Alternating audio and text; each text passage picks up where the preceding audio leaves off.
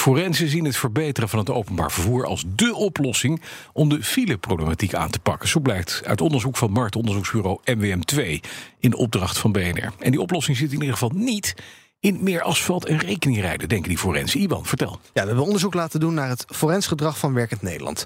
De helft van de forensen uit ons onderzoek die heeft wel eens te maken met files. Ze staan daardoor gemiddeld op een dag zo'n 25 minuten stil. En het overgrote deel noemt files dan uiteraard ook een groot probleem. Ze willen dat die opgelost gaan worden. Nou, wat zien ze dan als oplossing? Uh, vooral het verbeteren en goedkoper maken van openbaar vervoer. En meer asfalt en rekeningrijden wordt minder vaak gezien als oplossing. Een op de acht mensen zou de auto laten staan als uh, dat duurder zou gaan worden. En als OV aantrekkelijker gemaakt zou worden, dan zou één op de drie forensen ook de auto laten staan en dus OV kiezen. Kijk al, dat hebben we ook voorgelegd aan deskundigen. En hoe denken die daarover? Ja, Bert van Wee, die is uh, hoogleraar transportbeleid aan de TU Delft. Die gelooft niet echt dat één op de drie dan de trein zou pakken. Hij verwacht dat maar een klein deel echt zal overstappen van de auto naar het OV. Mensen denken als het openbaar vervoer maar beter wordt, dan gaan andere mensen wel met de trein in plaats van met de auto of met de bus of met de tram of met de metro, zodat ze zelf beter kunnen doorrijden. Uh, het blijkt dat er maar weinig mensen extra met de trein gaan reizen als de treinen sneller of goedkoper worden. En dat geldt ook voor de bussen. Dan wordt er wel veel meer gebruik van gemaakt, maar slechts een klein deel van die extra reizigers zijn mensen die anders met de auto zouden gaan. Hm, dus van wij. Maar waar moeten we een oplossing dan zoeken, Ivan? Ja, de forensen in dat onderzoek die zeggen dat de overheid degene is die de problematiek moet aanpakken. Maar ook werkgevers zouden wat meer ambitie kunnen tonen. Vier op de tien forensen zeggen dat hun werkgever geen alternatieven aanbiedt voor de auto.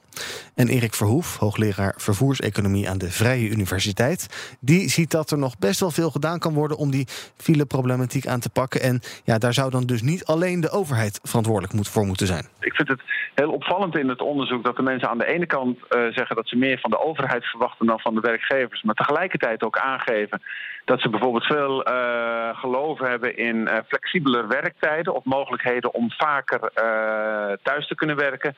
Nou, dat zijn zaken natuurlijk die in eerste instantie bij de werkgever liggen. Dus ik denk dat we dat ja, uiteindelijk samen zullen moeten doen. Dus werkgevers en overheden samen. Hmm, nou, sinds een kleine week, sinds januari, zijn er betere mogelijkheden om een leasefiets uh, te bekomen. En dat kunnen werkgevers toch ook gewoon regelen? Jawel? Ja, dat gebeurt ook al wel. Uh, het onderzoek dat uh, wij nu aanhalen is vlak voor de jaarwisseling uitgevoerd. Mm -hmm. Toen bleek dat al een vijfde van de werknemers een vergoeding kan krijgen als ze met de fiets of de leasefiets naar het werk gaan. En vervoer, Verhoef die merkt op dat bedrijven de faciliteiten voor hun werknemers kunnen gaan verbeteren. Inderdaad, als zij dus de fiets pakken. Dat kunnen soms heel praktische dingen zijn. Het kan te maken hebben met de mogelijkheden om fietsen uh, veilig en droog te kunnen stallen. Uh, voor sommige mensen is het ook van belang nou, dat ze kunnen douchen op het werk als ze ver uh, gefietst hebben. Dus allerlei zaken die de uh, werkgever zelf ook kan organiseren om dat fietsen aantrekkelijker te maken. Het zal niet voor iedereen een oplossing zijn, maar het gaat er juist bij dit soort zaken om dat je die mensen waarvoor het wel een mogelijke oplossing is, dat je die ertoe verleidt om wat vaker met, met de fiets te komen. Ja, die verleiding mooi, maar dat gaat werkgevers gewoon wel pecunia kosten. Zeker, dat kost geld. Maar dat weegt dan wel weer op tegen de kosten die werkgevers anders moeten maken. Want ja, een parkeerplaats kan ook al gauw enkele duizenden euro's kosten. Ja, en een leaseauto kost een werkgever ook vaak al snel veel geld vergeleken met de fiets, zegt Verhoef. Nou, als je kijkt hoeveel de werkgever uh, uitgeeft aan auto's van de zaak, dan zijn uh, de uitgaven voor, uh, voor fietsen zijn eigenlijk heel laag. kijk alleen maar naar de benodigde parkeerruimte. Dat is natuurlijk veel minder voor een fiets dan voor een auto. Maar uiteindelijk leidt fietsen ook tot gezondere uh, werknemers. Dus ik denk dat langs die lijn uh, voor, de, voor de werkgever ook best veel uh, terug te verdienen valt.